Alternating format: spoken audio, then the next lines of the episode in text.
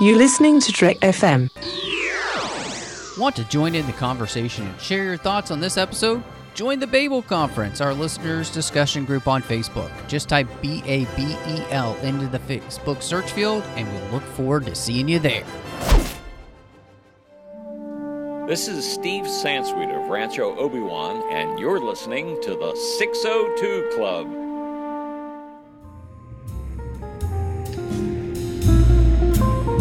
Was a little bar in Mill Valley where all the Starfleet trainees used to go. The 602 Club. You know it. I was there more times than I can remember.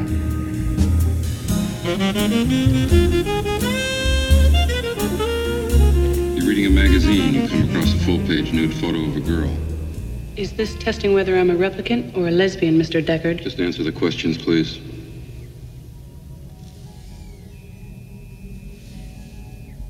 You show it to your husband. He likes it so much he hangs it on your bedroom wall. I wouldn't let him. Why not? I should be enough for him. One more question. You're watching a stage play. A banquet is in progress. The guests are enjoying an appetizer of raw oysters. The entree consists of boiled dog.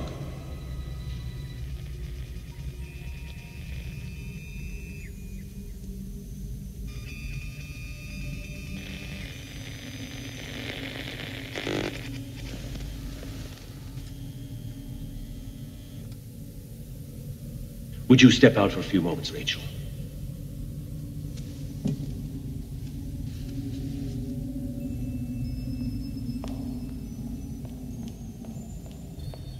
Thank you.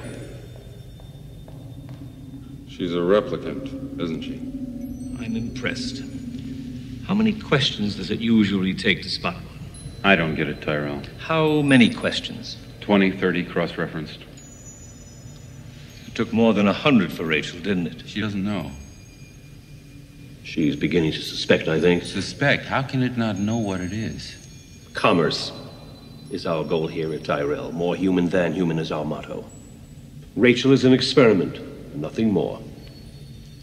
We began to recognize in them strange obsession. After all, they are emotionally inexperienced with only a few years in which to store up the experiences which you and I take for granted. If we gift them with the past, we create a cushion or pillow for their emotions, and consequently, we can control them better. Memories. You're talking about memories. Welcome, everybody, to the 602 Club, Trek FM's General Geek Show. I'm just so excited to be here. We have a fantastic show for you tonight, uh, today, tomorrow, whenever you're listening. Uh, maybe you're listening in the past somehow. I don't know how that's possible, but welcome to the show. Uh, and uh, we've got a kind of a double feature going to be happening for the next two weeks. Uh, we're going to be talking about the original Blade Runner tonight, and then next week we'll be talking about Blade Runner 2049. So I'm very excited to do that. I'm also excited to know what the future is going to look like in 2019. I mean, it's really nice. You know, I know exactly what to look forward to. So, uh, with me, I've got some fantastic people to talk about this film with me. Uh, I, I needed this gentleman to be here, uh, film aficionado, Mike Schindler. Hey, how's it going? I'm not sure I'd go so far as to. Oh, Mike, Mike, come on. You're just being polite now. I mean, you know more about film than I'll know, like, in my entire lifetime. So. I don't know about that. but I am glad you're here because uh, there's some really cool stuff to get to talk about with the idea of you know different versions of this film and stuff. So, uh, and I'm so glad to have her back, the one and only Alice Baker. Welcome back to the 602 Club. It's always a pleasure to be here. Yes, yes. I, I would. I, you know what? Uh, I think you're our costume aficionado. Um, because you you always bring up good comments about the the costumes, and you always mention something. Uh, oh, we should talk about those. And so, uh, this is this is gonna be great. So, um, classic '80s styling here for us to talk about. Well, before we dive into the show, just a quick reminder. Of course, you know you can find uh, all the shows we do here on Trek FM all over the place, but the main place to go is to Apple Podcasts. Um, we have every single show we're doing there. Uh, we also have been covering Discovery out the wazoo. So make sure you check out all the shows that we're doing on Discovery and, of course, every other part of Star Trek. And then, of course, here on the 602 Club. Uh, while you're there, hit us up with a star rating and review for the 602 Club. Definitely helps people find the show. And uh, I love hearing what you think. And, you know, if you review us, I will call you out no matter what the rating is and no matter what you said about the show. I'll actually do it. So uh, you can also uh, find us on Twitter at TrekFM, Facebook, facebook.com slash TrekFM. Facebook is also the place you can find the listeners only discussion group, which is a great place to have a conversation with everybody else listening to uh, Trek FM shows. Uh, now, if you're on Facebook, just type Babel into the search field there. If you go to our website at trek.fm, which is a great place to visit where you can find all the shows too, you can find all the back catalog, all the different shows we've been doing. Uh, hit discussion on any of the menu bars. That'll bring you over to the listeners only discussion group. And last but not least, if you're on that website, hit contact, choose a show, choose the 602 Club, and that sends an email to me and any of the hosts that week. So, as I mentioned, going to be talking about Blade Runner. And Mike, uh, honestly, the first question comes. Uh, in fact, before we did this show, a few months back, I messaged a bunch of like you and John Mills and some other people, and I was like, okay, we're doing Blade Runner. Which version do we watch? Mike, why are there so many versions of this movie? And I know it's kind of a long sordid history, but if like you cut down to the chase, like what is the difference between all of these and why should they watch the version that we watched tonight, which is the final cut? Uh, basically, the reason why there are so many versions is because uh, during the process, Ridley Scott got completely screwed over in terms of his vision. And since no one knew what to do with this movie, the studio uh, altered it into something which they thought would be uh, more easily consumed by the masses, and as a result, was much dumber. and, um, you know, through a series of uh, rather unusual circumstances, uh, Ridley Scott's original vision for this movie came out, saw the light of day, and it mm. got into the, sort of like the public, uh, you know, consciousness, consciousness, or whatever. Yeah. And uh, that kind of like started turning the wheels and, and ended up, uh, you know, uh, getting things going and, and, and allowing him to make a director's cut, which has then basically been refined over the years because of various uh, other incidents which have occurred or whatever. So, yeah. I mean, there's five different versions on the DVD or the Blu-ray. It's fascinating. But and and each of those are interesting in their own historical way, but when it comes down to it, aside from minor tweaks, there's basically the theatrical version and the director's cut and everything else in between is just kind of like variations of one of those or the other. And there's basically three main differences between them, which I'm sure you know we can get into, which kind of separate um, one from the other.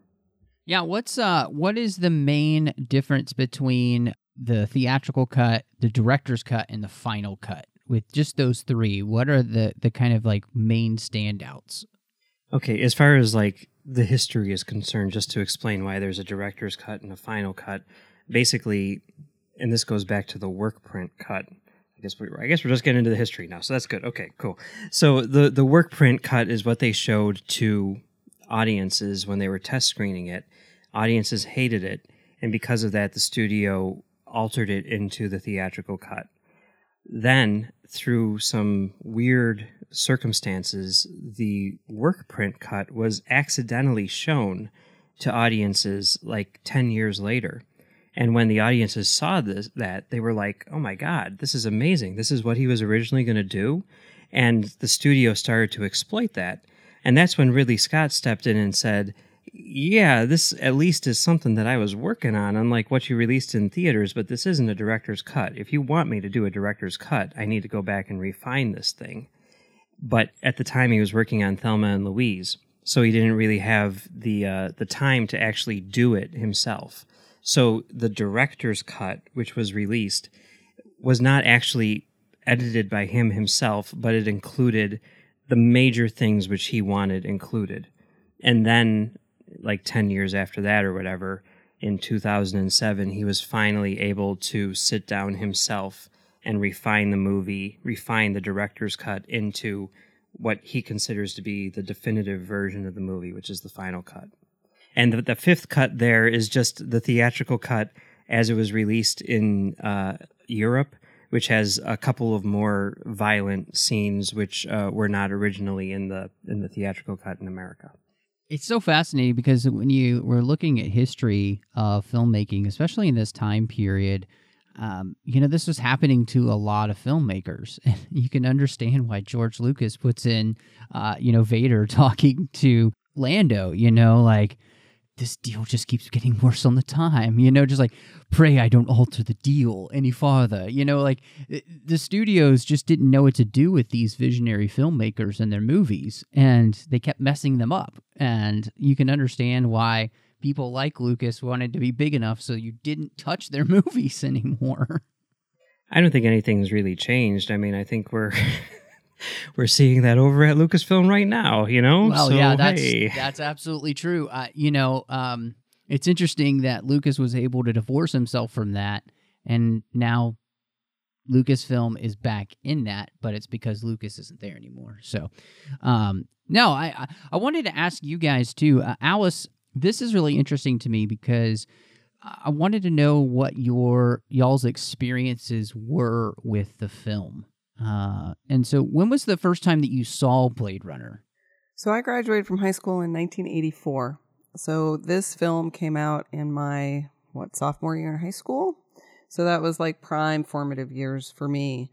Um, this is you know uh, this and Mad Max were the R-rated movies that uh, me and all of my friends wanted to go see. Uh, so I saw it, you know, original theatrical release in the movie theater as a as a you know young teenager. What about you, Mike? I, I saw it in, in high school as well, but this would have been probably like '96. Uh, they, you know, the director's cut was already out on video, and I rented it from Blockbuster. And you know, it was one of those things where it's like you're kind of checking all the boxes, whether it's Mhm. Star Wars or Indiana Jones or Aliens or whatever, you know, whatever you haven't seen, you know, filling in the gaps in your geekdom. And uh, Blade Runner is obviously a, a big one.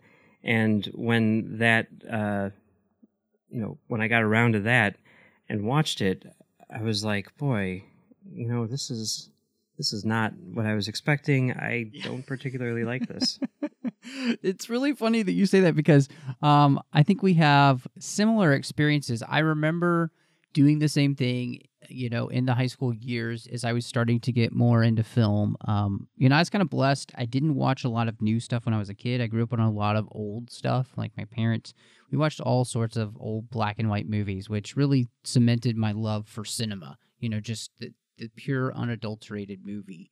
And as I was getting older, I was trying to watch these movies that I may have missed. That and I, was, you know, I was really getting into sci-fi. Star Wars was huge in my life. Obviously, Star Trek had been huge in my life, and and I wanted to see those classics. And so I did the same thing. You know, I rented it and I watched it, and I think my reaction was, "Oh, this is good," you know. But I mean, I- I think then I wasn't like, "Oh, this is the best thing I've ever seen. This is great. This is amazing," you know.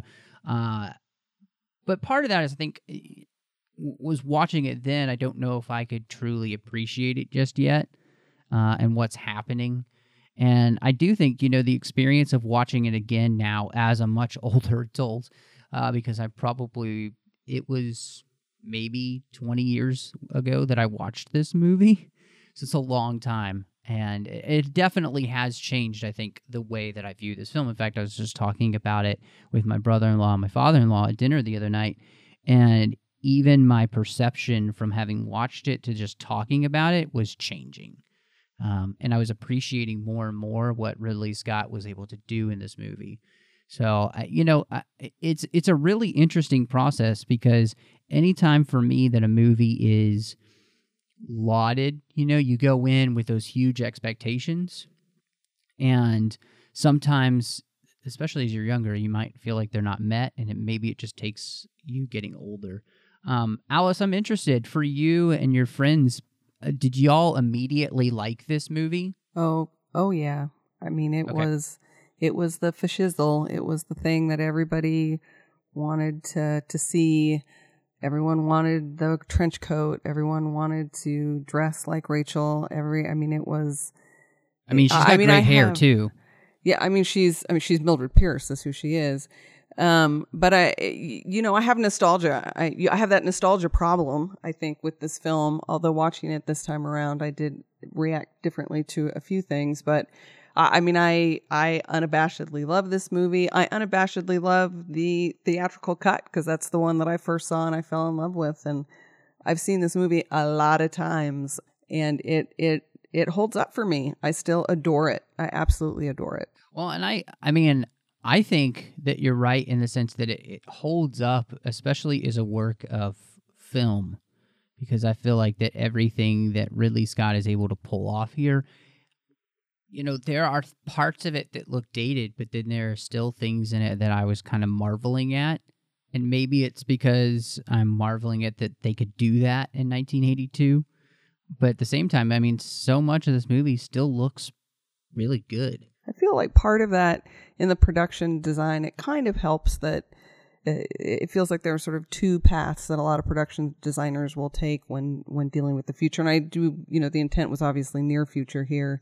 Is you either go super fantastical and everything's sleek and new and shiny and beautiful, or you sort of do the the gritty, mixing the past with the the Mhm. the future, um, which is obviously the choice that they made here. And it just it, it still feels real even today because it doesn't seem so either super futuristic or super I don't know uh, old fashioned.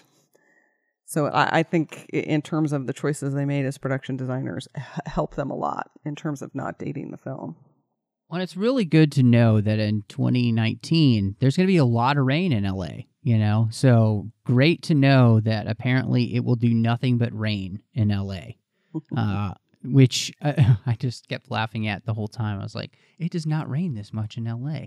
Um, They knew that climate change was coming, you know? yeah, there you uh, go. They, they just predicted it, you know? Uh, so uh, one of the, the things that's really fascinating to me because a lot of the movies in this time period start to touch on this kind of like uh, active creation that we do as humanity where we create something intelligent and uh here specifically in the story you know we create a a thing that is is intelligent or on the same level as we are but it's more it's stronger it's more physically resilient. Um, it can do things that we can't do as we're trying to colonize parts of space. Um, but then in the end you know we treat them as slaves and i just uh, thought that this was so interesting because a lot of uh, this theme kind of runs throughout that period of the 80s when you start seeing like things like terminator and um, I, I think of the guys who the the writers who the manga writers who created Ghost in the Shell. I feel like they're pulling from this kind of stuff. I mean, so I thought that that was a, a really I don't know, Mike. Can you think of a film or Alice that a movie that really kind of deals with this specifically thematically of this idea of us creating something like this? You mean that's o- older than the 80s? Well, I yeah, I mean, I'm- I- Metropolis. yeah, Metropolis, um, and maybe um, in in some ways, uh, 2001 with with with Dave and and and so right. I, Open the yeah. bay doors. Yeah. Uh, I, I, I'm sure they, they exist because certainly from a literary perspective, the, the idea of this is, you know, been around in science fiction for, for quite some time, certainly since the quote unquote golden age of science fiction. Um, I, I'm not sure that it's been presented in what in such a steam not steampunky but cyberpunky kind of, of Right, world right, right. before um, but certainly the ideas of you know you know when when do we pass from machine to um, I mean data or uh, even where's the the the split between emotion and logic you know machines are logical they versus emotional so you could even you know look to the Vulcans. You know, I mean, I think the idea of of as you so eloquently put, you know, what makes us human? What is humanity? I think that question, of course, has been around since we've been around. Well, and that's something that's I, I mean, they, the the way they use the replicants is so fascinating because you know there's this rebellion that happens on one of the colonies, and the goal then for humanity is to destroy their creation that's trying to rebel against them, and that's where the Blade Runners come from. But it really does drive that question of like, what is it that makes us who we are? And it, it was so interesting because watching the movie, we get these implanted memories in the replicants. But then, even if they're implanted memories, don't they still have the ability to make new memories? And like, what is it that, I mean, I don't know, Mike. That's something I was just like, eh, these things are intelligent. They have limited feelings, but they still have feelings. And they're able to like make new memories, to learn, to grow. Like, isn't that kind of like that seems pretty humanity-ish to me. Yeah i mean i think that's you know one of the reasons why this movie is you know taught in philosophy classes around the world and everything like that because it, it asks those questions you know what is life? And uh yeah i, I mean i don't think there's an easy answer to that but uh i, I think that it's it, it definitely makes you think about uh that question for sure it seems as though throughout the film there is almost this switch between replicant and human. Because as I'm watching the movie, it feels like the replicants, in a lot of ways, are acting more human than the humans are. And that the creation is actually, in some ways, acting as the creator should be and yet it almost feels like in our world we at this point we've become so callous to everything. The world is so dark and dreary that we've lost that humanity. And and i thought that was a really i don't know i found that really fascinating. No, i mean it's true. I mean that's you know i think what good movies do. I mean, it, the, this type of movie. Like I, I was talking to someone about uh, the new Planet of the Apes movie, and they were talking about how good it was, and then they were like, "I feel kind of guilty because I was really rooting for the apes against the humans, and I feel bad about that." And I'm like, "Well, no, that's what you're supposed to be doing. That's the whole point that they're trying to make. You know, they're trying to." hold up a mirror and you know make us look at ourselves and say hey maybe we shouldn't be doing this you know or whatever and and I think that that this movie definitely does that very effectively. Yeah, I would uh, agree that that's definitely a, a main theme uh, that's running throughout the screenplay. I, I would play devil's advocate a little bit in that you know they're squeezing people's heads off and you know shooting them under tables and you know so there is a and you could say that they're just modeling their human creators if you wanted to but i don't i don't think i can I can give the replicants a, a clean pass to be held up as the preferred uh, sentient being, you know, in the in the universe. I can't I can't go quite that far, but I uh, am on board 100% with what you, what you guys are saying in terms of the, the one of the film's main themes is to to make us take a good hard look at ourselves and if we're using replicants as cannon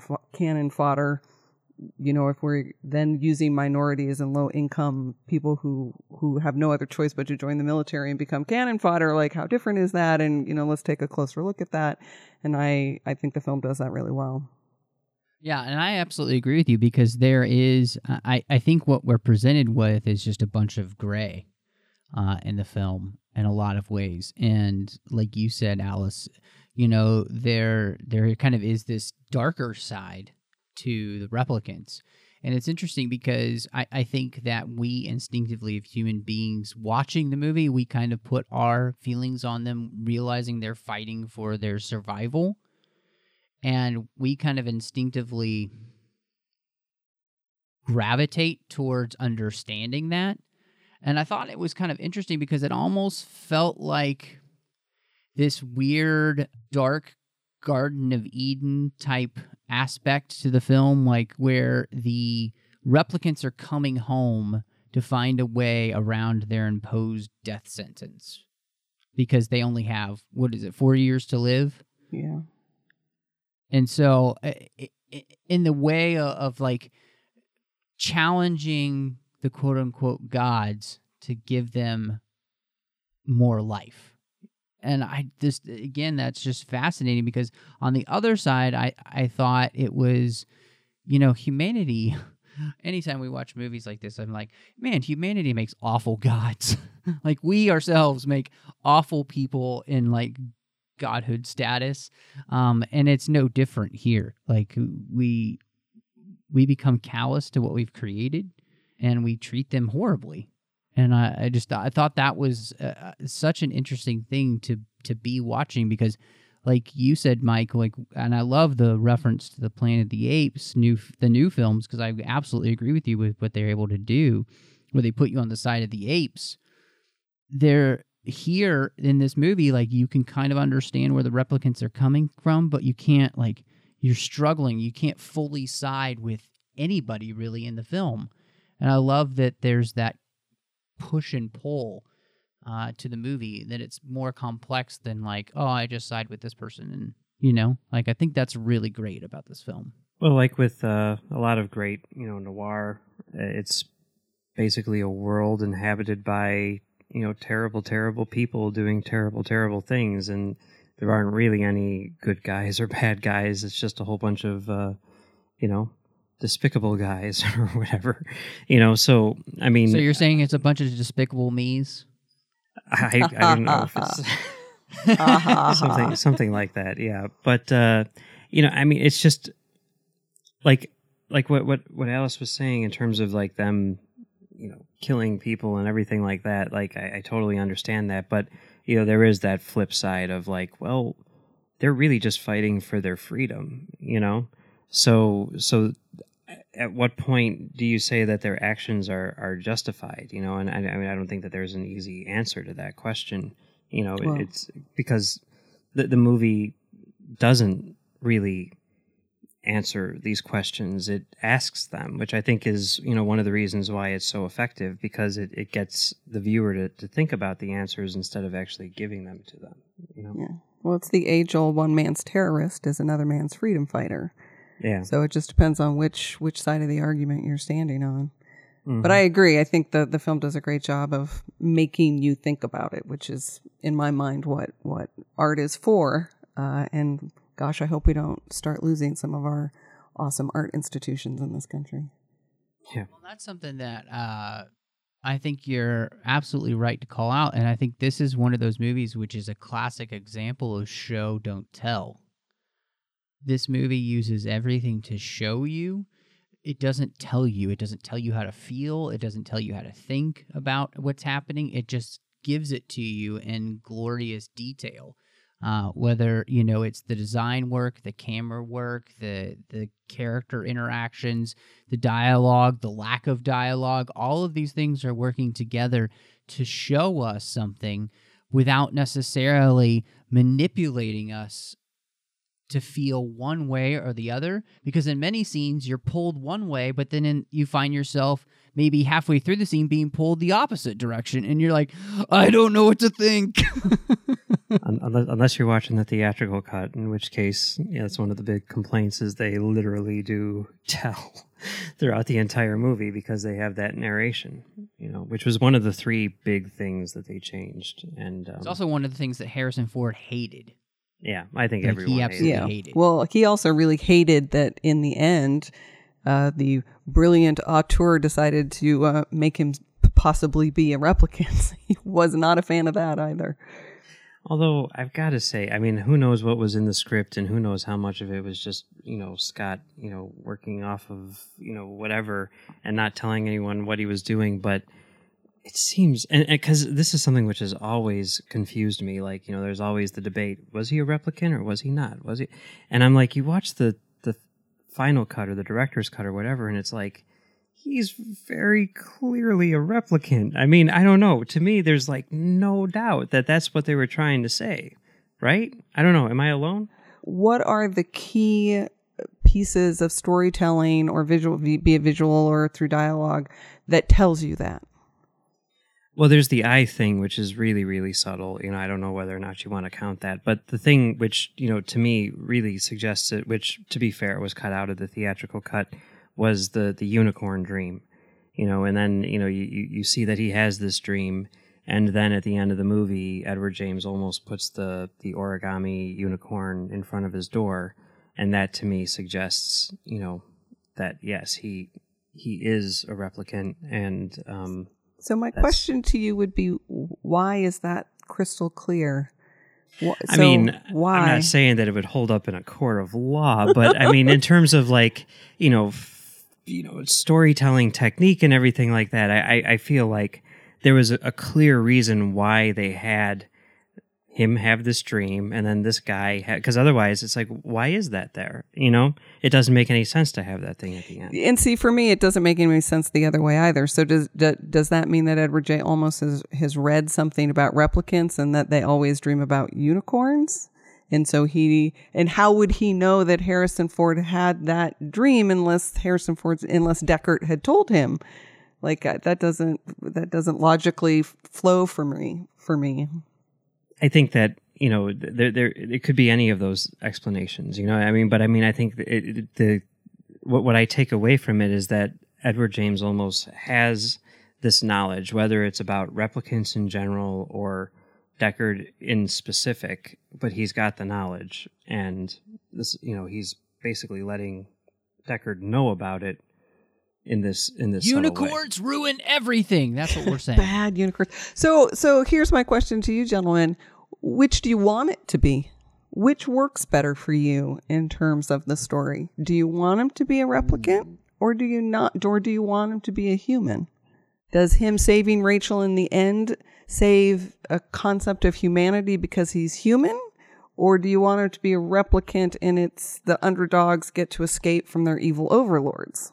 I, I want it to be that he's a replicant um, because I want it to show that there's a lot of ambiguity in terms of all this, and in the end, it really doesn't matter whether you're created by man or created by you know biology. You know, you're still alive, and with those blurred lines like that, it really sort of gets you to to question what it means to be alive, you know, and, and all those things. So I think it's a much stronger I think it's a much stronger story if he's a replicant. But I also I mean, I guess I guess are you saying just like if I was in this world or whatever, or, or I, I mean, I guess that that's my answer. There, there you go. That's my answer.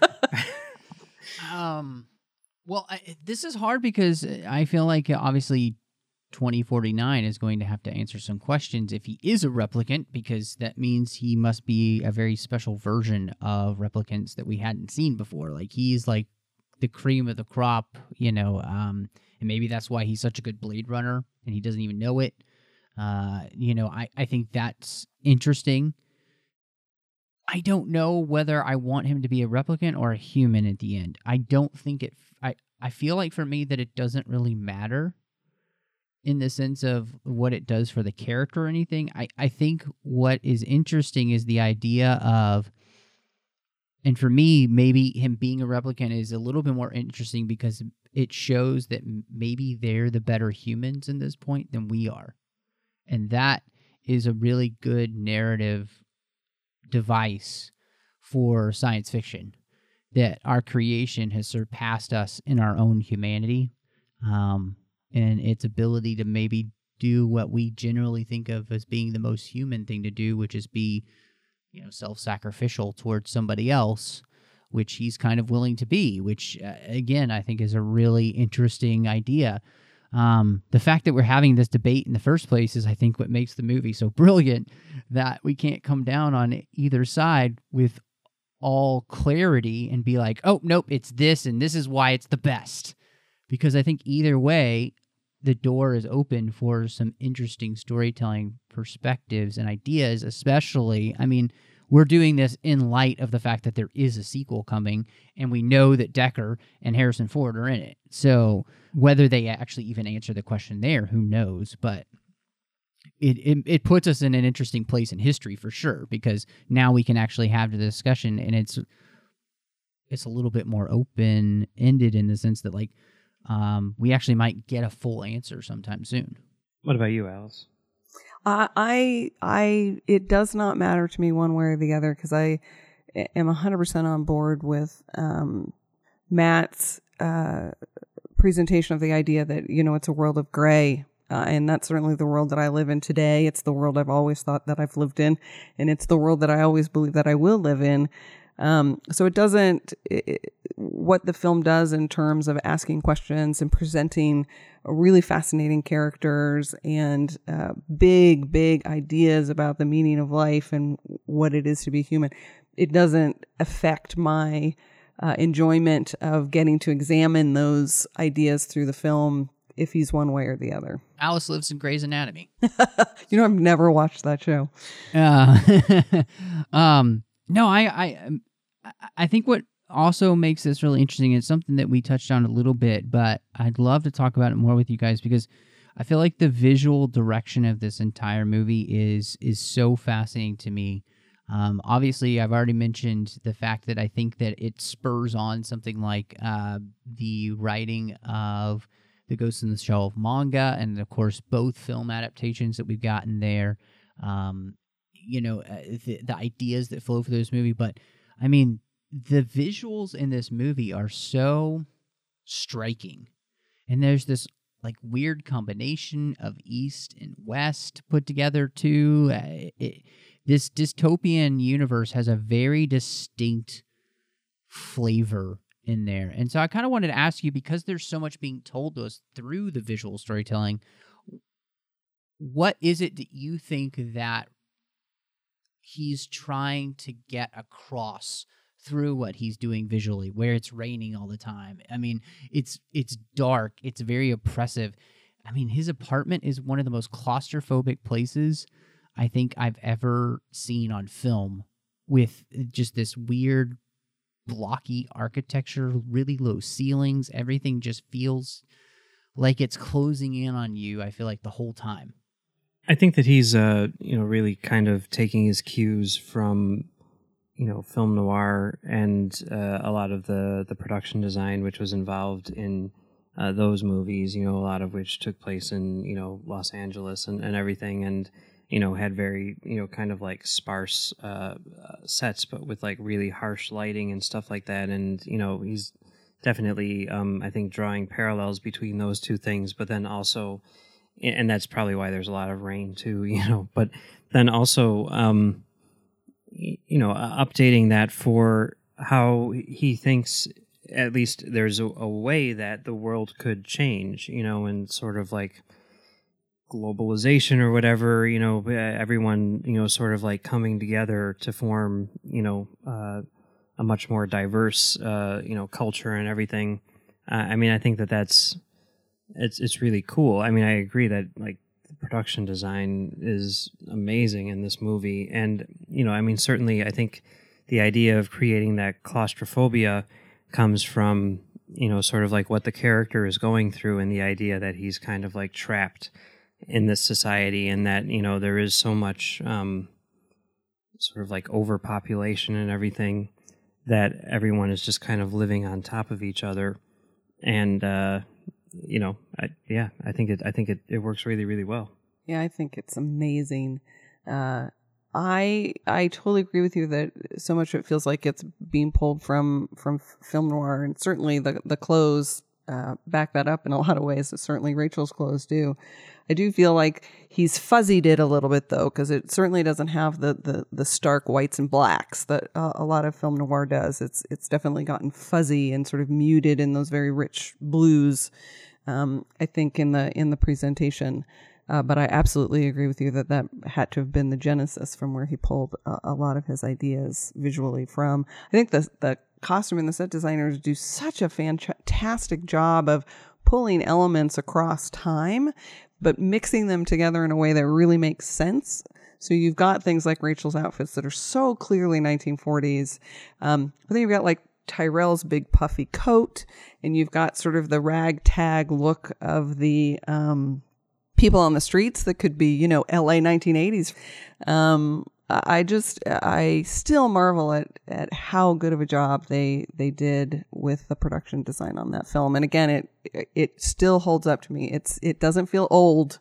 Every time I watch it, it still is good. Yeah, there, there's this company online that makes the ties that he wears. I've been wanting to get one for the longest time because it's super futuristic and everything, and yet it's also incredibly stylish. Maybe it's I was going to say it's timeless, but maybe it doesn't exist in any time. But it's it's awesome, and should be noted that th- that those costumes were designed by uh, Michael Kaplan, who you know would go on to design costumes for the uh, JJ verse Star Trek movies as well as Force Yeah. Awakens. Which I have to say, great costume designer. Uh, I mean, he really amazing. is. He is amazing. So- The thing I want is those square glasses he drinks his whiskey out of. Oh, oh yes. Did Yeah. what's funny is that Captain Sisko has one of those. Oh, he does? That's awesome. In Star Trek Deep Space Nine, specifically in the episode "In a Pale Moonlight," Sisko is drinking out of a glass that looks just like that, which I was very excited to see.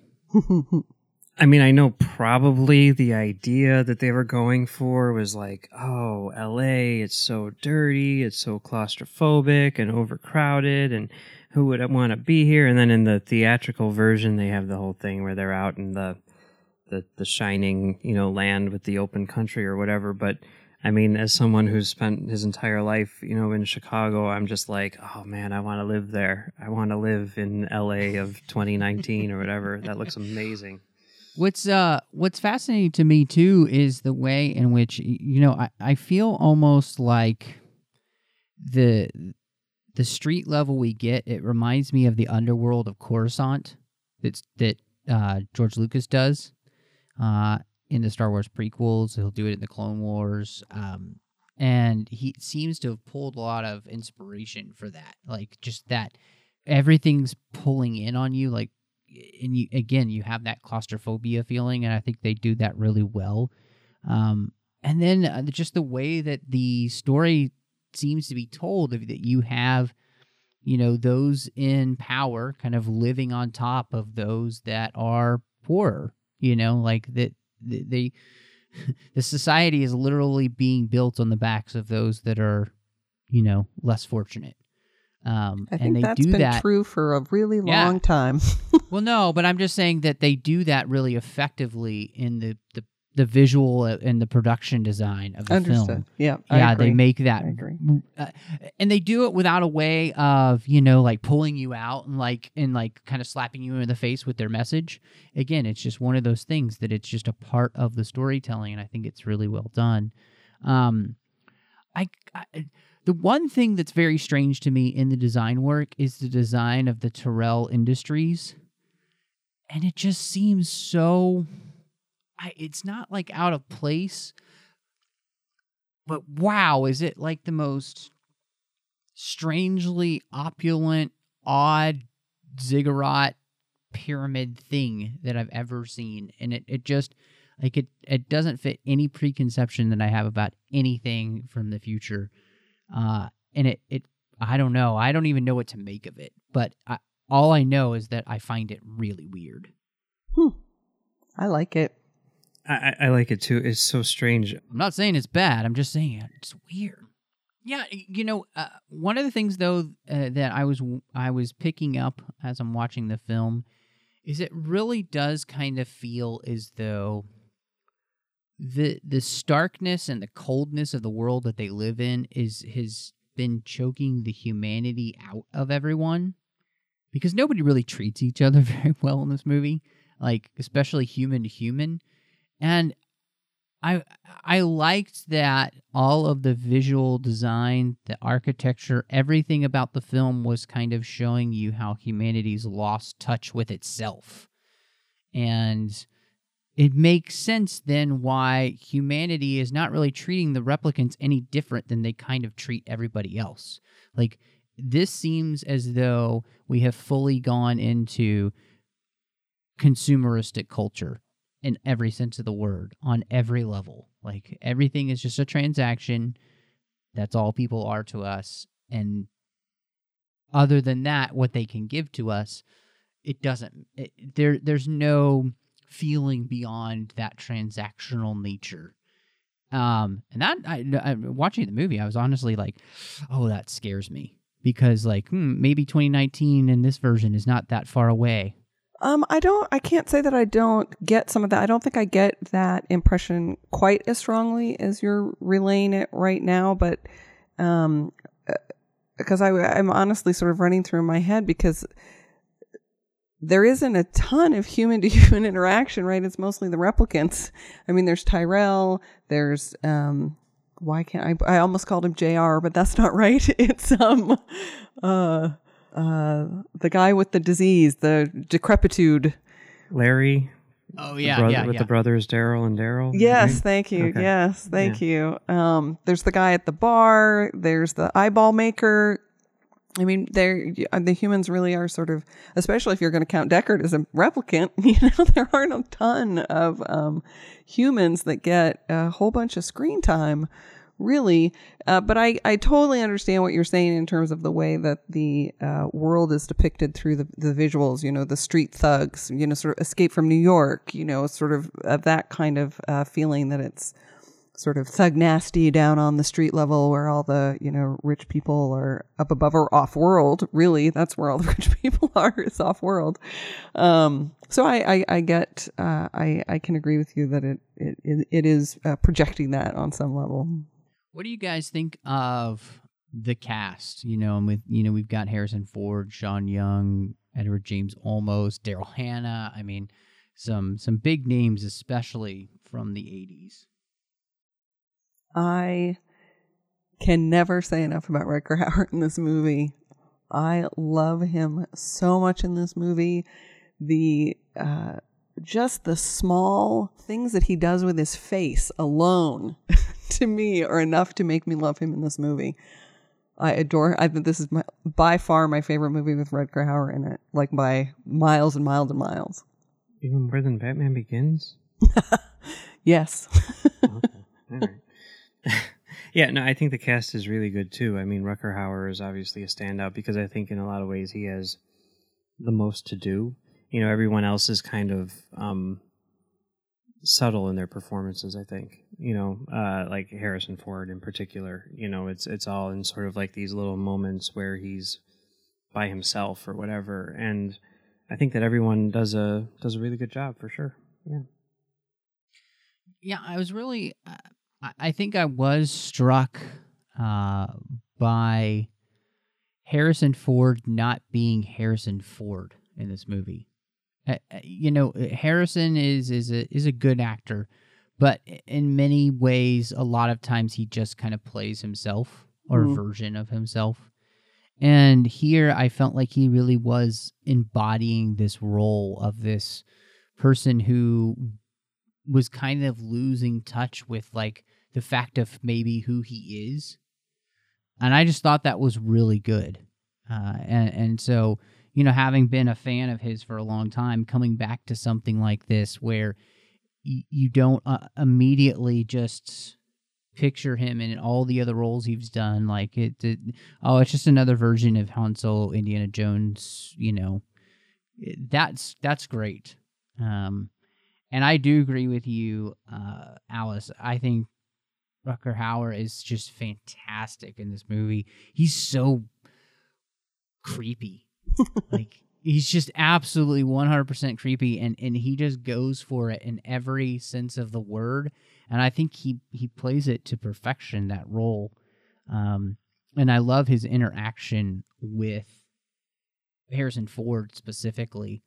Uh, I think that th- them back and forth, especially those last few scenes, are just awesome. So, um, yeah, and uh, you know, I it's interesting because this this movie, in a lot of ways, I, I feel like, and I don't know if you guys feel like this at all. So, let me know if I'm was way off. But it almost feels like a movie that isn't as much about characters. Everything is just kind of part of this big moving puzzle and they all play their part so well they just kind of meld into that puzzle and become one with it and maybe that just means that they all did their jobs phenomenally and and it works out the way it's supposed to in the film. Um, but it is one of those movies where i'm not like deckard doesn't come off the screen in a way that like makes me one of his my favorite film characters you know? Like i don't come away with any of these characters specifically running into my mind except for maybe roy who's just you know really whacked. I don't do, do either of you feel that way at all or am i just way off? I think I think I would say the opposite in a sense. I mean, it's not like I, I look at the characters and say like, oh man, I love these characters, but I think this is a movie which is all about character, where in, like as opposed to plot. Like I think the plot is like very simple, and really what it does is it just sort of like creates these scenarios in which these characters can really sort of like reflect about their place in this world, and maybe the reason why the characters don't stand out is because in a lot of ways they're trying to figure out who they are themselves and uh, because of that it's more about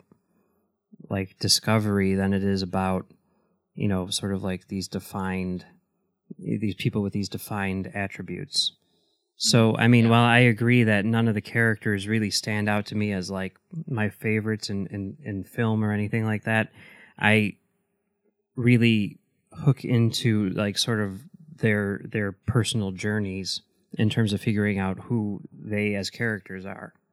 For me, it might part of the problem might be because of when when I saw it and because of my love affair with the film. But these are characters that I I have lived with, you know, since my high school years, uh, and and they've stood out enough for me anyway to you know that Roy Roy Batty is an, an, iconic character for me. I mean, I and I think part of it is that tour de force performance that Rutger Hauer gives. Harrison Ford's character Deckard, mm, I, am with you on that one, Matt. I mean, I don't root for him in this. I, I don't. I don't. I you know I don't root for him. I don't hate him. I don't. I, I hate him as an adult now. I hate him a little bit more in terms of his romance with uh, Rachel because ooh. Um, but some of the other characters I love, uh, Tyrell, I love, um, Pris. I mean, I, you know, these are characters that I, I can quickly call up in my mind and remember scenes from and, uh, lines of dialogue that were written for them.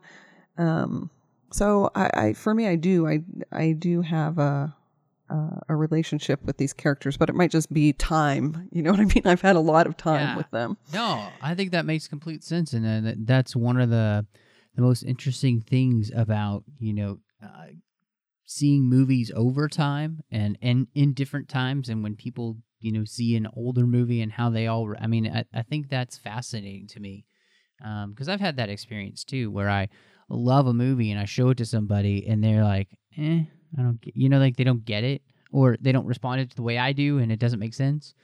Um, it's kind of like how my wife loves the old Teenage Mutant Ninja Turtles movies, and I can't stand them because you know I didn't see them when they came out, and to me they look awful and they're just really dumb and cheesy, and I don't get it. But she has the nostalgia factor that helps her get past all that. So, um, I, I, I was thinking uh, if there was anything else that we missed, um, and I know Alice that you had mentioned one of the things that you really enjoy about the movie is the music. Yes, this is one of the um, A Clockwork Orange and uh, this Vangelis soundtrack were the first first two soundtracks I ever purchased in my life. I fell in love with the soundtrack. Uh, and me and my friends would listen to it all the time, all the time. Yeah, it's a really cool. I mean, it, I, I, guess that that's sort of I don't know. It's it's very very unique, um, but uh, it, it seemed to be something which was becoming more common in the time period. But I think it it really does sort of blend that sort of like jazzy noir quality with something that sounds very very futuristic, and it it works really really well. Now I want to listen to it again. Yeah, I think I think you're absolutely both right. It, it's one of those things that does a great job of working perfectly for the film and creating and being part of the the whole process to bring you into this world, you know. Um, and yeah, I think it, it's very effective in the movie, uh, and and it works very well. You know, the 80s can have some awful soundtracks uh, like Ladyhawke, um, you know, uh, where it just really brings you out of the movie because it's so jarring. Uh, but this, I think, fits so well, like you said, Mike, just kind of fitting this noirish, symphonic, strange weirdness. It all just flows together and it, it really does work. So I think this is a, a movie that all of the pieces of it seem to fall into place so well that they create a whole which um it, it, it the more you start to think about it i think the more you appreciate that whole um and and there aren't i i don't know there are very few films i feel like that are kind of like that in a lot of ways. Um maybe i'm off again so uh, but it just it just feels like this is one of those kind of movies where everything kind of works together the exact way that it needs to to make something uniquely special in film that does stand out. So I guess I I come down to uh, Alice. Um, I think I know where you might go with this, uh, but if you're gonna rate Blade Runner the final cut, or any, uh, just Blade Runner in general. If you're going to bla- rate Blade Runner, uh, where do you fall? It is going to be a hundred out of a hundred Voight-Kampff tests. Nice, nice, and she passed them all, folks. uh, what about you, Mike?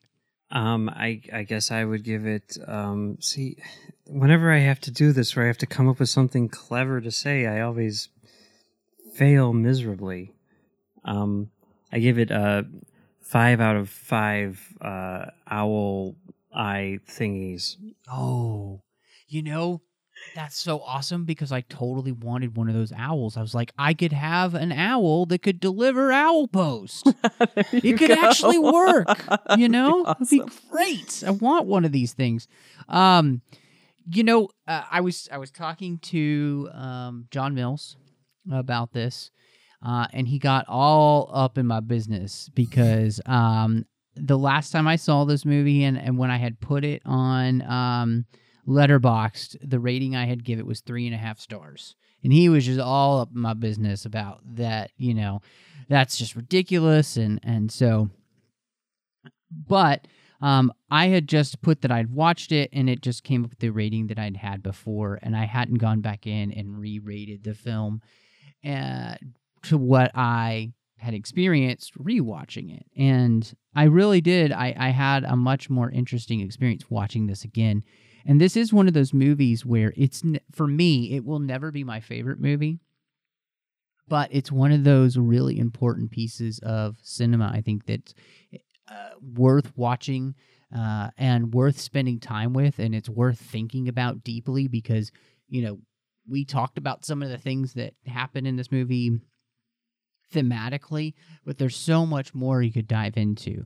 Uh, and that's what I love is you can just keep peeling back the layers. And so uh, I think that I will give this four out of five replicant eyeballs.